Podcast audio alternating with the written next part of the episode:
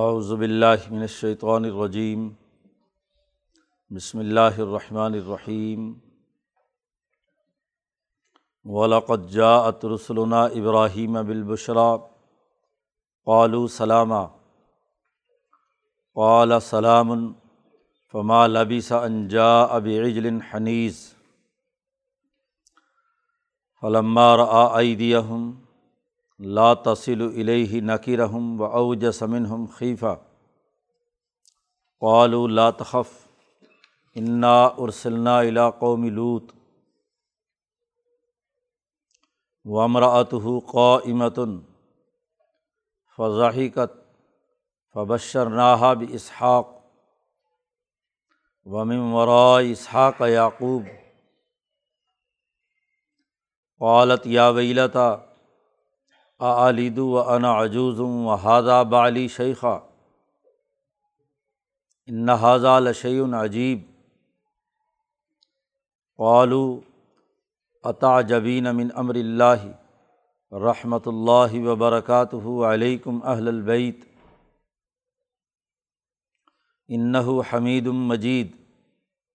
فَلَمَّا ذَهَبَ عَنْ إِبْرَاهِيمَ الرَّوْعُ وَجَاءَتْهُ الْبُشْرَىٰ يُجَادِلُنَا فِي قَوْمِ لُوطٍ إِنَّ إِبْرَاهِيمَ لَحَلِيمٌ أَوَّاهٌ مُنِيبٌ۔ یا ابراہیم أعرض عن هذا إِنَّهُ قَدْ جَاءَ أَمْرُ رَبِّكَ وَإِنَّهُمْ آتِيهِمْ عَذَابٌ غَيْرُ مَرْدُودٍ۔ وَلَمَّا جَاءَتْ رُسُلُنَا لُوطًا سِيءَ بِهِمْ وَضَاقَ بِهِمْ ذَرْعًا وَقَالَ هَٰذَا يَوْمٌ عَصِيبٌ وَجَاءَهُ قَوْمُهُ يُهْرَعُونَ إِلَيْهِ وَمِن قَبْلُ كَانُوا يَعْمَلُونَ السَّيِّئَاتِ قَالَ يَا قَوْمِ هَٰؤُلَاءِ بَنَاتِي ہن اطہر لکم فاتقوا اللہ ولا تخزونی فی ضیفی الیس منکم رجل الرشید۔ قالوا لقد علمت ما لنا فی بناتک من حق وانک لتعلم ما نرید۔ قال لو ان لی بکم قوۃ او آوی الی رکن شدید۔ قالوا یا لوط انا رسل ربک لن یصلوا الیک فاسر باہلک بقطع من اللیل ولا یلتفت منکم احد الا امرأتک انہ مصیبہا ما اصابہم ان موعدہم الصبح الیس الصبح بقریب۔ فلما جاء امرنا جعلنا عالیہا سافلہا وامطرنا علیہا حجارۃ من سجیل منضود مسومۃ عند ربک وما ھی من الظالمین ببعید۔ صدق اللہ العظیم۔ سورۃ ہود کا یہ رکوع ہے۔ پیچھے انبیاء علیہم السلام کے واقعات بیان کیے گئے ہیں۔ نوح علیہ السلام کا تذکرہ تھا، قوم عاد اور قوم سمود کا۔ اب یہاں سے حضرت ابراہیم علیہ السلام اور لوط علیہ السلام کا واقعہ اس رکوع میں بیان کیا گیا ہے۔ پچھلی سورۃ یونس میں لوط علیہ السلام کا مختصر تذکرہ تھا، یہاں اس کی مزید تفصیل ہے کہ وہ فرشتے جو لوط کی قوم پر عذاب کے لیے آئے تھے، وہ سب سے پہلے ابراہیم علیہ السلام کے پاس آئے اور انہیں اسحاق علیہ السلام کی پیدائش کی خوشخبری سنائی۔ تو گزشتہ بیان کیے ہوئے واقعے سے اس میں مزید تفصیل ہے یہاں اس رکوع میں۔ ابراہیم علیہ السلام کے بڑے بیٹے حضرت اسماعیل علیہ السلام ہیں، جو حضرت ہاجرہ رضی اللہ تعالیٰ عنہا کے بطن سے پیدا ہوئے ہیں۔ ہاجرہ حضرت سارہ کی لونڈی تھی، جو حضرت ابراہیم کو انہوں نے عطا کی تھی، اور حضرت سارہ جو بیوی تھی حضرت ابراہیم علیہ السلام کی، ان سے کوئی اولاد نہیں ہوئی تھی۔ حضرت اسماعیل علیہ السلام کے تقریباً چودہ پندرہ سال بعد سارہ کی یہ اولاد ہوئی ہے، اور اس کی خوشخبری کے لیے یہ فرشتے سب سے پہلے آئے ہیں۔ اس وقت حضرت ابراہیم کی عمر روایات کے مطابق کوئی سو سال کے قریب تھی، اور سارہ کی عمر کوئی ننانوے سال کی عمر تھی۔ تو ایسی عمر میں یہ فرشتے آتے ہیں اور خوشخبری لے کر ان کو بتلاتے ہیں کہ تمہارے یہاں اولاد پیدا ہوگی۔ وَلَقَدْ جَاءَتْ رُسُلُنَا إِبْرَاهِيمَ، البتہ ہمارے بھیجے ہوئے ابراہیم کے پاس آئے، یعنی ہم نے جو فرشتے ابراہیم علیہ السلام کے پاس بھیجے بالبشرا، خوشخبری لے کر، خوشی کا پیغام لے کر آئے تھے ابراہیم علیہ السلام کے لیے۔ آتے ہی سب سے پہلے انہوں نے قالوا سلاما، انہوں نے سلام کیا، امن اور سلامتی کا اعلان کیا کہ یہاں ابراہیم کے پاس ہماری آمد کا مقصد سلامتی ہے، خوشی کے لیے ہم آئے ہیں۔ قال سلام، ابراہیم علیہ السلام نے بھی اس کے جواب میں سلام کہا۔ ابراہیم علیہ السلام کے زمانے سے انسانوں کے لیے جو بنیادی پیغام باہمی ملاقات کے وقت ایک دوسرے کو دیا جانا ضروری قرار پایا، وہ ایک دوسرے کی سلامتی کا اعلان ہے۔ انسان انسان کو نقصان پہنچاتا تھا، لوٹ مار کرتا تھا، ظلم اور زیادتی کرتا تھا، تو ابراہیمی تحریک سے یہ بات لازمی قرار دی گئی کہ ایک انسان دوسرے انسان سے ملے تو اس بات کا اعلان کرے کہ میری طرف سے تمہیں کوئی نقصان نہیں پہنچے گا۔ السلام علیکم کا مطلب تم پر سلامتی، میرے ہاتھوں یا میری زبان سے تمہیں کوئی گزند نہیں پہنچے گا، تمہیں تکلیف نہیں پہنچے گی، یہ اس بات کا اعلان ہے۔ یہ سلام کوئی رسم نہیں ہے کہ رسم ادا کرنے کے بعد پھر پیٹ میں چھلا گھونپ دو، دوسرے کو نقصان پہنچاؤ۔ السلام علیکم بھی کہو اور اس کے ساتھ ساتھ دوسرے کے ساتھ دھوکہ کرو، فراڈ کرو، بددیانتی کرو، بدامنی پھیلاؤ، یہ نہیں ہے۔ یہ دراصل انسان کے اس عزم کا اظہار ہے کہ وہ اس بات کا اعلان کرتا ہے کہ تمہیں میرے ہاتھ پاؤں اور میری زبان سے کسی قسم کا نقصان نہیں پہنچے گا، تم پر امن اور سلامتی ہو۔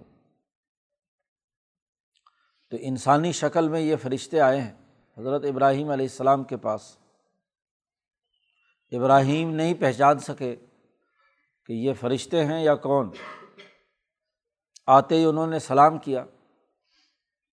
تو قال سلام، حضرت ابراہیم نے سلام کا جواب دیا، اور فوراً تھوڑی دیر بعد فما لبث ان جاء بعجل حنیذ، مہمان سمجھا کہ مہمان آئے ہیں دور سے، ظاہر ہے کہ اس بستی کے نہیں تھے، تو فوراً ایک بچھڑا تلا ہوا، آگ پر پکا ہوا، بھنا ہوا ایک بچھڑا فوراً مہمانوں کے سامنے پیش کیا۔ جانور ذبح کرنا پرانا دستور ہے کہ مہمان آئے اور خاص مہمان ہو بالخصوص، تو جو جانور گھر میں موجود ہے مہمان کے لیے ذبح کر دیں۔ ابراہیم علیہ السلام نے ایک بچھڑا ذبح کیا اور بھنا ہوا گوشت، اس کا حنیز، بھنے ہوئے کو کہتے ہیں، وہ پیش کر دیا۔ یہ شوربہ اور سالن بنانا تو بہت بعد کی باتیں ہیں، جن کے ہاں جانور ذبح کر کے کھایا جاتا ہے تو وہ آگ پر پکا لیتے ہیں، بس بھون لیتے ہیں۔ جب مہمانوں کے سامنے لا کر بچھڑا رکھا تو فلما رأى أيديهم لا تصل إليه، جب ابراہیم علیہ السلام نے دیکھا کہ یہ مہمان اس تلے اور بھنے ہوئے بکرے کی طرف کوئی توجہ نہیں دے رہے، ورنہ مہمان دور سے آیا ہو، بھوک بھوک لگی ہوئی ہو اور بھنا ہوا بکرا یا بچھڑا سامنے رکھا ہوا ہو تو کون چھوڑتا ہے۔ اب وہ چونکہ فرشتے تھے، نہ انہیں بھوک ہے، نہ پیاس ہے، نہ اس طرح کی کوئی طلب ہے، تو وہ بے حس اور ساکت و صامت بیٹھے ہیں۔ لا تصل الیہ، ان کے ہاتھ ادھر نہیں بڑھ رہے، ناکرہم۔ تو ابراہیم علیہ السلام نے ان سے اجنبیت محسوس کی، دل میں کھٹکا لگا کہ یہ کون لوگ ہیں، کسی بری نیت سے تو نہیں آئے کہیں۔ عربوں کے ہاں اور پرانے قبائل میں جو آدمی مہمان آئے اور وہ کھانا نہ کھائے تو اس کا مطلب یہ کہ کچھ نہ کچھ گڑبڑ ہے، چوری کے لیے آیا ہے، ڈاکے کے لیے آیا ہے، کوئی اور معاملہ تو نہیں ہے، کیونکہ جس کا نمک کھا لیتے، جس کے گھر کا کچھ کھا لیتے تو وہاں چوری ڈاکہ یا اس کو نقصان نہیں پہنچاتے تھے۔ تو ابراہیم کو یہ کھٹکا لگا کہ یہ کہیں کسی نقصان پہنچانے کی نیت سے سامنے تو نہیں آئے۔ وَأَوْجَسَ مِنْهُمْ خِيفَةً، اور کہ یہ کوئی خطرے کی بات ہے کہ بچھڑا بھنا ہوا رکھا ہے اور یہ لوگ اس کی طرف توجہ نہیں دے رہے تو کوئی مسئلہ نہ ہو۔ قالوا، فرشتوں نے کہا لا تخف۔ یہاں حضرت شاہ عبد القادر صاحب دہلوی رحمۃ اللہ علیہ نے بڑی اچھی بات کہی ہے۔ مفسرین یہاں کہتے ہیں کہ ابراہیم کو خوف کس بات کا، جب انہوں نے سلام کہا اور ابراہیم نے بھی سلام کہہ دیا، سلامتی کا تبادلہ ہو گیا، تو اب ابراہیم نبی ہیں، ان کے دل میں خوف کیوں پیدا ہوا؟ تو حضرت شاہ عبد القادر دہلوی رحمۃ اللہ علیہ فرماتے ہیں کہ چونکہ یہ فرشتے لوط علیہ السلام کی قوم پر عذاب کے لیے بھی آئے تھے تو ان کے ساتھ عذاب بھی تھا، ابراہیم کے لیے خوشخبری تھی تو لوط کی قوم کے لیے عذاب بھی تھا، تو یہ عذاب جو ان کے ہمراہ تھا یا پیش آنے والا تھا، اس سے حضرت ابراہیم علیہ السلام کو خوف محسوس ہوا۔ اور ویسے بھی لوط علیہ السلام کی قوم کی طرف حضرت ابراہیم علیہ السلام نے ہی لوط علیہ السلام کو بھیجا تھا۔ لوط علیہ السلام حضرت ابراہیم کے خالہ زاد بھائی ہیں۔ ابراہیم علیہ السلام نے جب دعوت دی تھی بابل میں، عراق کے علاقے میں، تو ان پر جو ایمان لانے والے تھے ان میں حضرت لوط علیہ السلام بھی تھے، اور جب ابراہیم علیہ السلام نے یہاں سے ہجرت کی تھی تو اس ہجرت میں بھی لوط علیہ السلام ساتھ شریک تھے۔ گویا کہ وہ حضرت ابراہیم علیہ السلام کے ذیلی اور ضمنی نبی تھے، ذلی نبی نے کہا جاتا ہے، جیسے یوشع علیہ السلام موسیٰ علیہ السلام کے تابع نبی تھے، ایسے ہی یہ حضرت ابراہیم علیہ السلام کے تابع نبی تھے کہ اصل نبوت حضرت ابراہیم علیہ السلام کی تھی، یا جیسے موسیٰ علیہ السلام کے ساتھ ہارون علیہ السلام ان کے تابع نبی تھے۔ تو لوط علیہ السلام کی قوم اور وہ پورا دائرہ بھی دراصل ابراہیم علیہ السلام ہی کی نبوت کے ماتحت تھا، تو ان کے ماتحت علاقے کے لیے جو عذاب لے کر آ رہے ہیں تو اس کا ایک انجانا خوف ابراہیم پر طاری ہوا، اور دوسری طرف جانور جو ذبح کر کے اور بھون کر رکھا ہے اس کی طرف بھی ان کی توجہ نہیں ہے، تو اس وجہ سے دل میں ڈر محسوس ہوا۔ تو فرشتوں نے جواب دیا لا تخف، مت ڈریے، انا ارسلنا الی قوم لوط، ہم جو بھیجے گئے ہیں وہ لوط کی قوم کی طرف ہیں، آپ کی طرف نہیں۔ لوط کی قوم پر عذاب آنا ہے،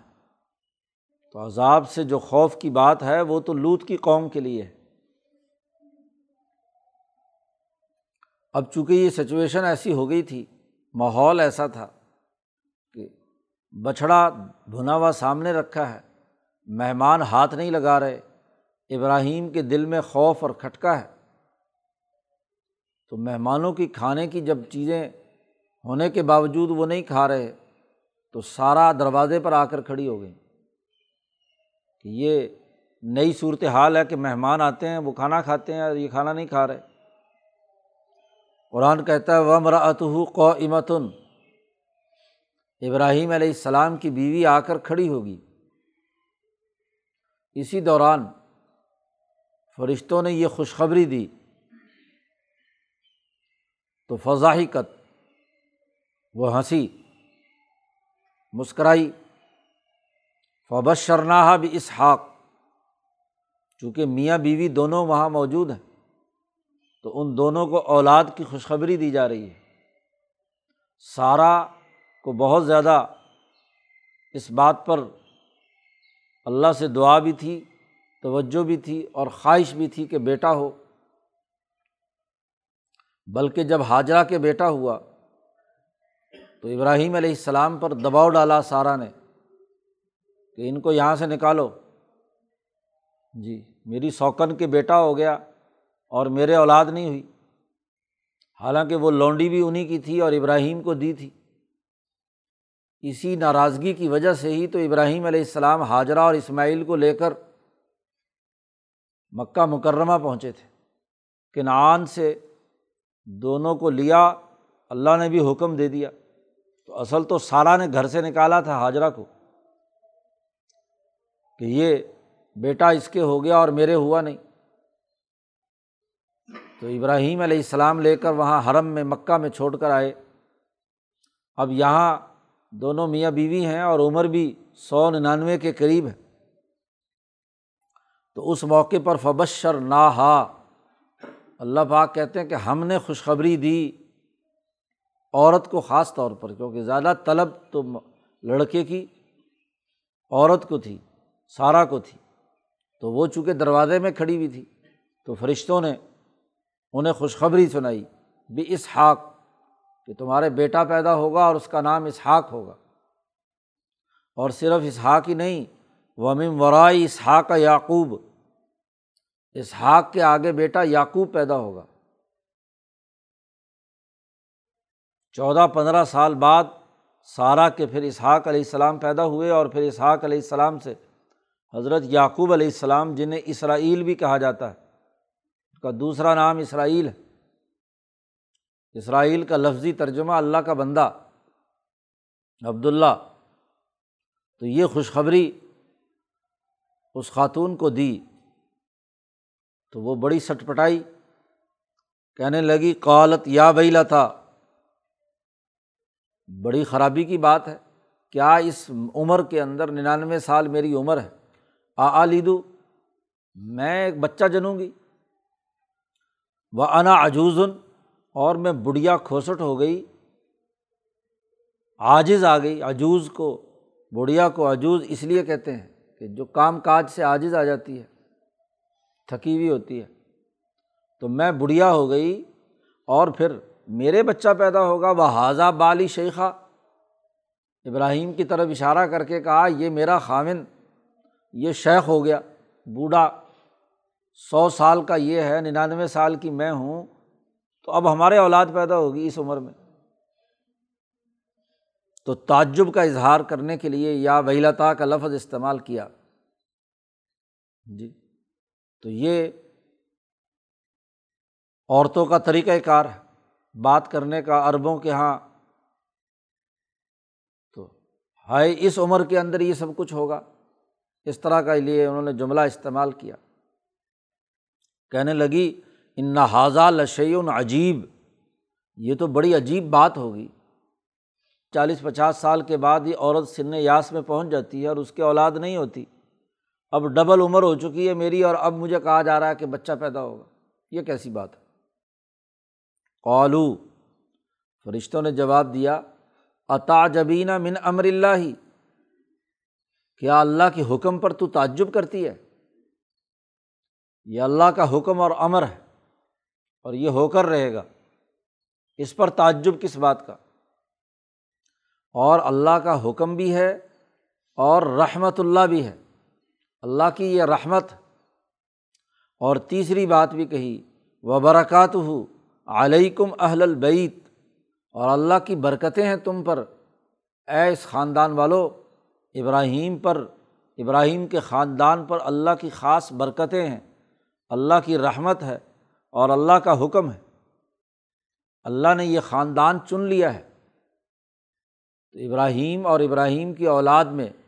اسماعیل ہوں یا اسحاق، ہاں جی، آخر تک برکات ان کے اوپر ہیں۔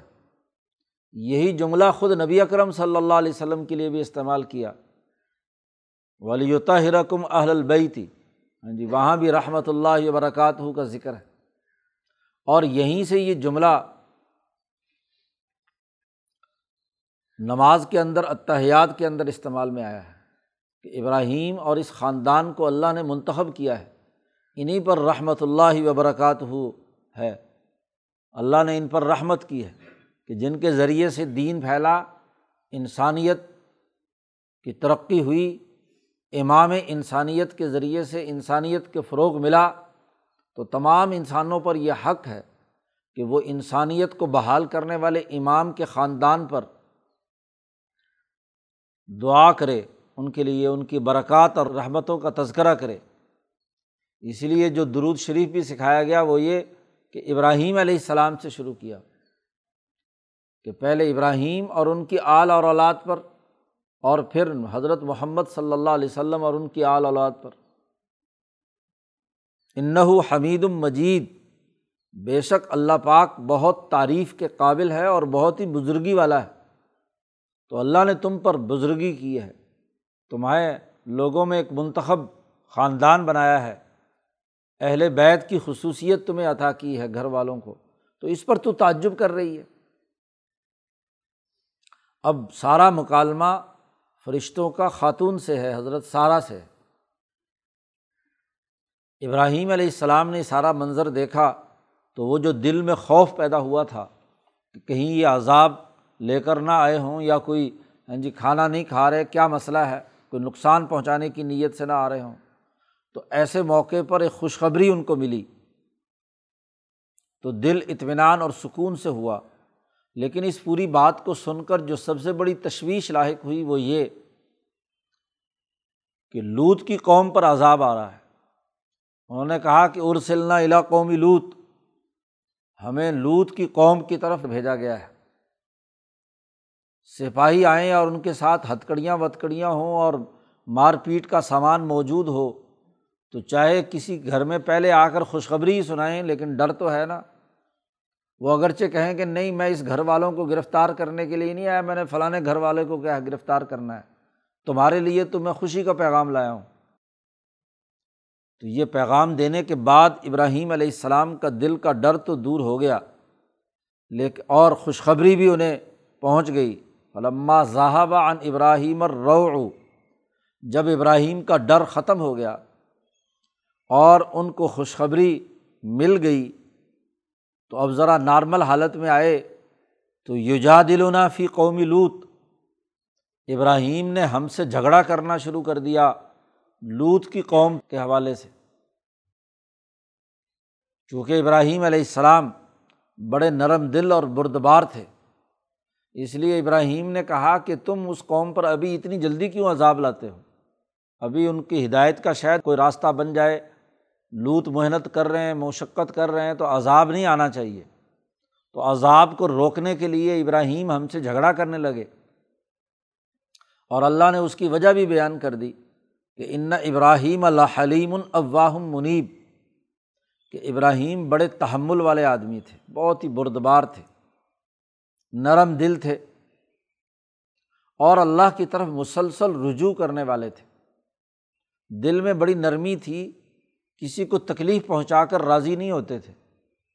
کسی پر تکلیف آتی تو ان کو خود محسوس ہوتی تھی۔ تو اس نرم دلی کی وجہ سے اور بردباری کی وجہ سے وہ چاہتے تھے کہ لوط علیہ السلام کی قوم کو ابھی کچھ اور مہلت مل جائے، شاید وہ ہدایت قبول کر لیں، ابھی اتنی جلدی عذاب نہیں آنا چاہیے۔ اس بات پر وہ ہمارے فرشتوں سے جھگڑتے رہے، یجادلونا، ہمارے ساتھ جھگڑتے رہے، لیکن چونکہ اللہ فیصلہ کر چکا تھا، اس لیے اللہ تبارک و تعالیٰ نے فرشتوں کے ذریعے سے اعلان کرا، یا ابراہیم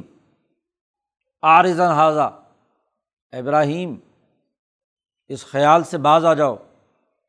یہ جو تم اپنے تحمل اور نرمی اور بردباری کی وجہ سے ان سے عذاب روکنے کی بات کر رہے ہو، اس کو چھوڑو، حکم آ گیا اعرض عن ھذا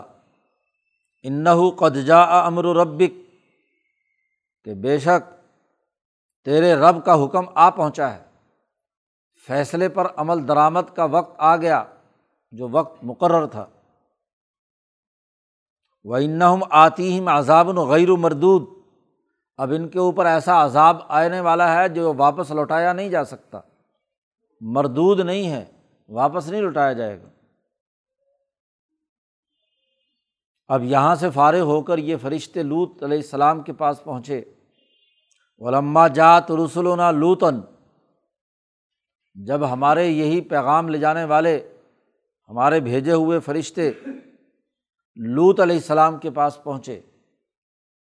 اب وہاں پہنچے تو خوبصورت لڑکوں کی شکل میں تھے، جن کی داڑھی وغیرہ نہیں آتی، تو خوبصورت لڑکوں کی صورت میں یہ سب فرشتے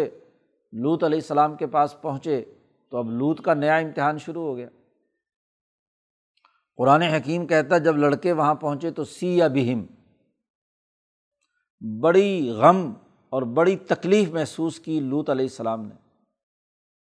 مہمان کی آمد سے نہیں، اپنی قوم کی بد اخلاقی اور ان کی زیادتی کی سبب۔ اب وہ پہنچے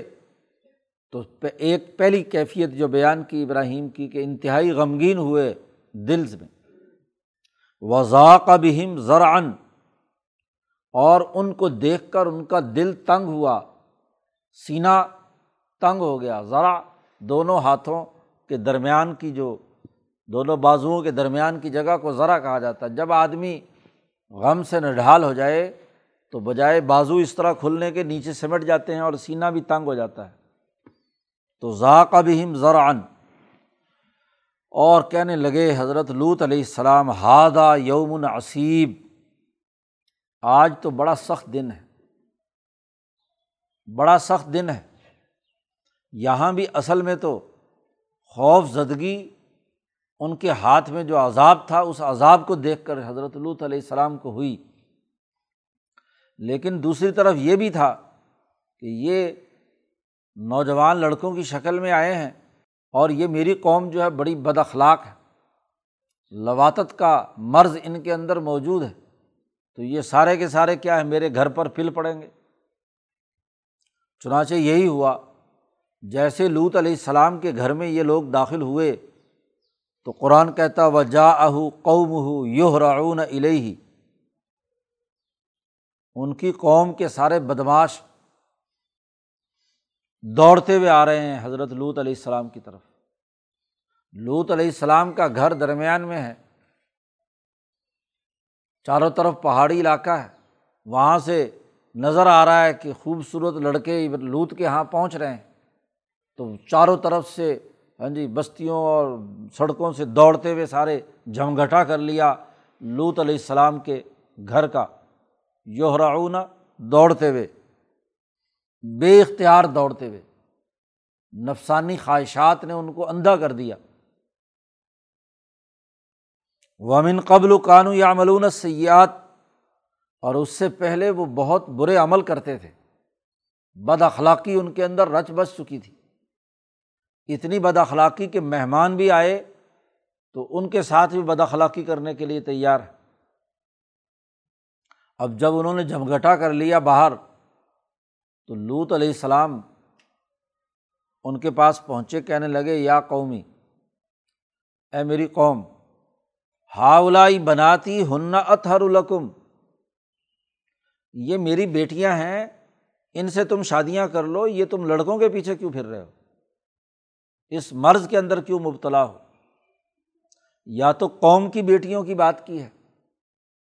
کہ عورتوں سے شادیاں کرو، مرد کا جنسی تعلق مرد سے یا لڑکے سے تھوڑا ہی ہوتا ہے،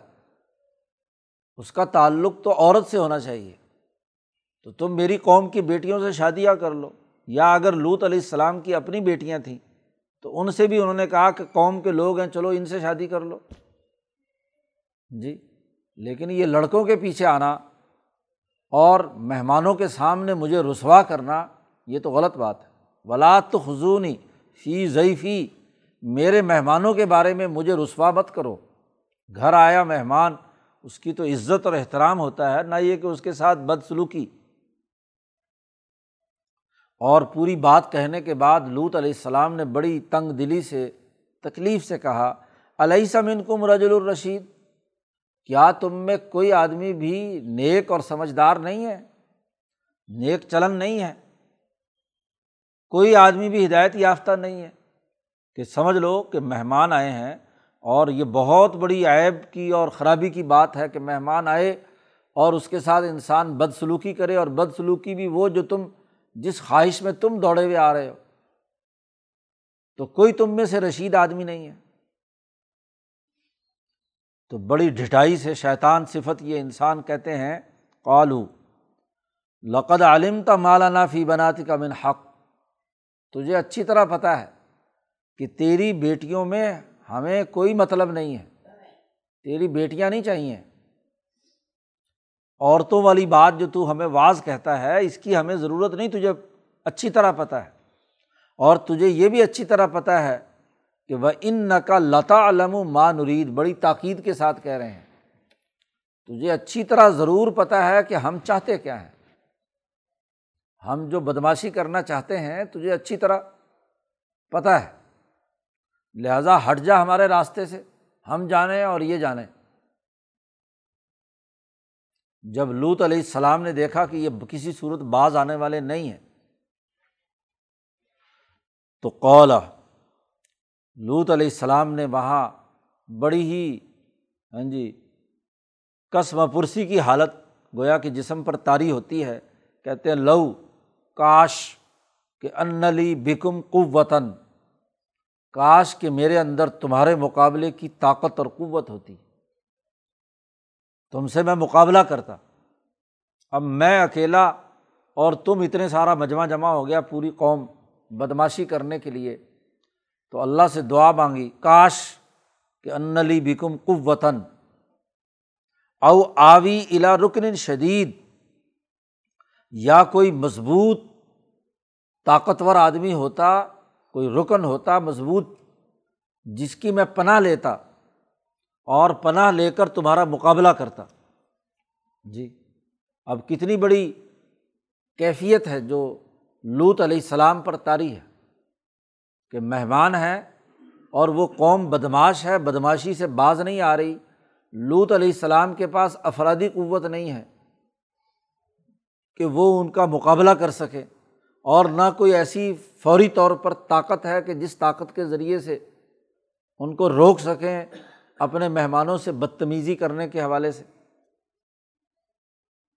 جیسے ہی لوط علیہ السلام نے اپنے عجز کا اور اپنی کمزوری کا یہ اعلان کر کے خواہش کا اظہار کیا، تو قالو، فرشتے بولے، یا لوط انا رسول ربی کا، تو نے کہا ہے نا رکن شدید، اور تو نے کہا ہے نا کوئی طاقت اور قوت ہو، تو انا رسول ربی کا، ہم تیرے رب کے بھیجے ہوئے فرشتے ہیں، لن یصلوا الیک، یہ لوگ تجھ تک نہیں پہنچ سکیں گے، جی تمہارے دروازے میں اندر قدم رکھنے کی ان کے اندر طاقت اور جرأت نہیں ہے، تم نے قوت کی بات کی تھی تو ہم قوت ہیں، تم نے کہا تھا کوئی پناہ گاہ مل جائے تو ہم پناہ گاہ ہیں، اللہ کی طرف سے بھیجے ہوئے ہیں، اللہ تمہاری پناہ گاہ ہے، لن یصلوا الیک، یہ تم تک پہنچ نہیں سکیں گے۔ اب وہ وہاں باہر شور و غوغا کرتے رہے، تو فَأَسْرِ بِأَهْلِكَ بِقِطْعٍ مِّنَ اللَّيْلِ، فرشتوں نے لوط علیہ السلام سے کہا کہ آج رات کو جتنے لوگ یہاں سے جاؤ گے، مسلمان اور تمہارے خاندان کے لوگ، پیچھے مڑ کر نہیں دیکھنا، تم نے سیدھے بستی سے باہر نکلنا ہے، لَا يَلْتَفِتْ مِنْكُمْ أَحَدٌ، تم میں سے کوئی آدمی بھی پیچھے مڑ کر نہ دیکھے کہ پیچھے کیا ہو رہا ہے، ہاں تمہاری بیوی، لوط علیہ السلام سے کہا کہ تمہاری بیوی جو ہے وہ پیچھے مڑ کر دیکھے گی، اور جب وہ دیکھے گی تو انہ مصیبہا ما اصابہم، تو اس کو بھی وہی مصیبت پہنچے گی جو ان کو پہنچی ہے،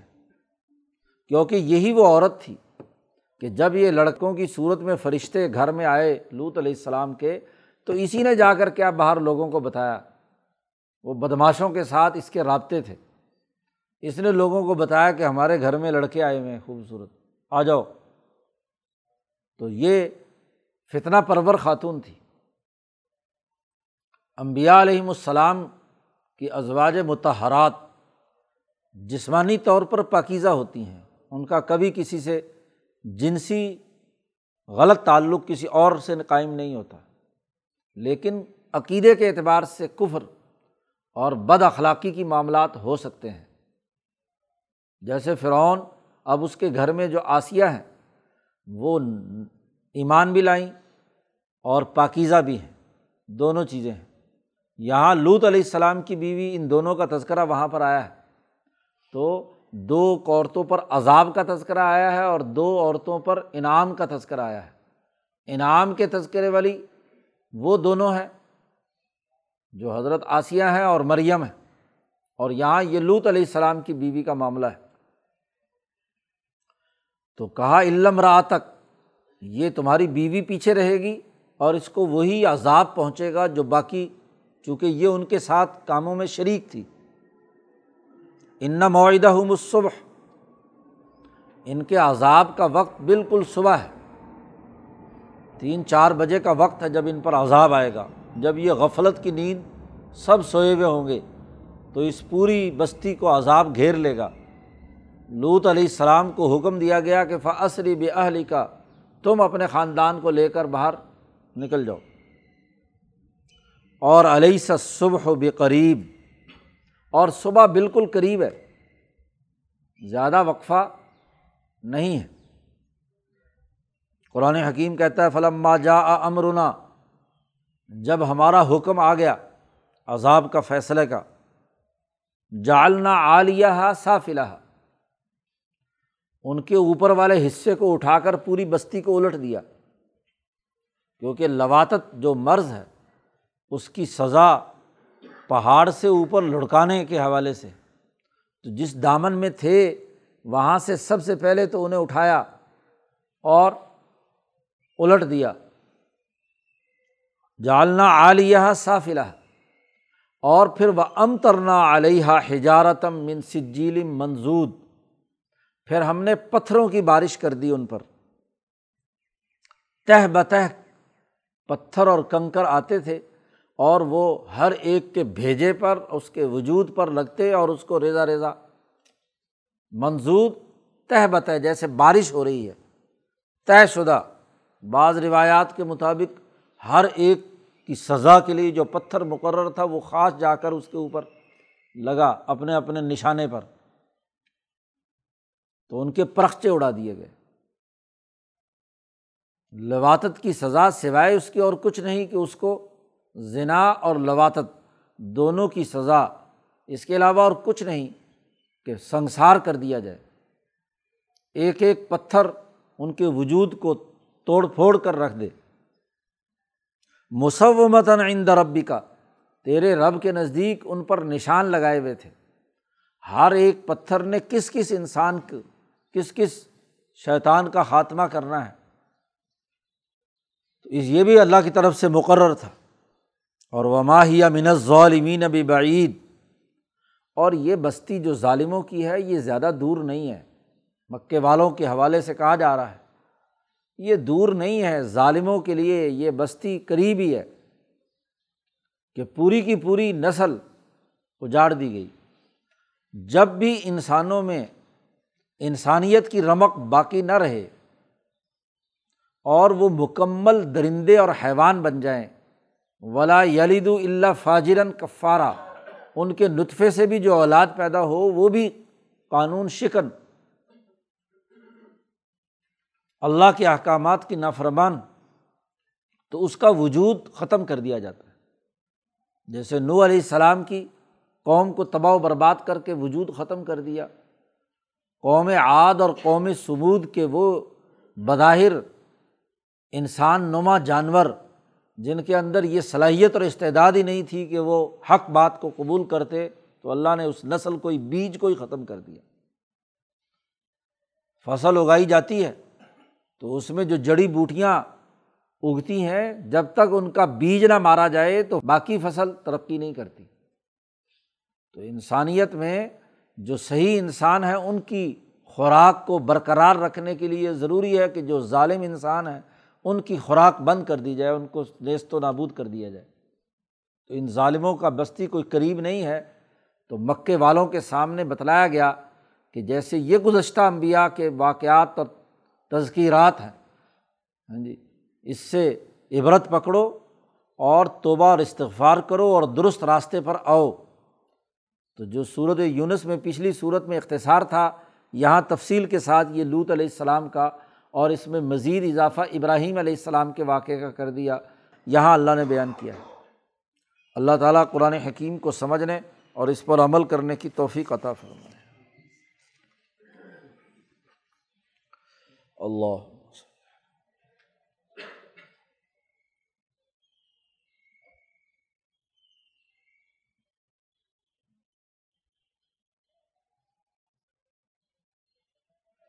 اجمعین۔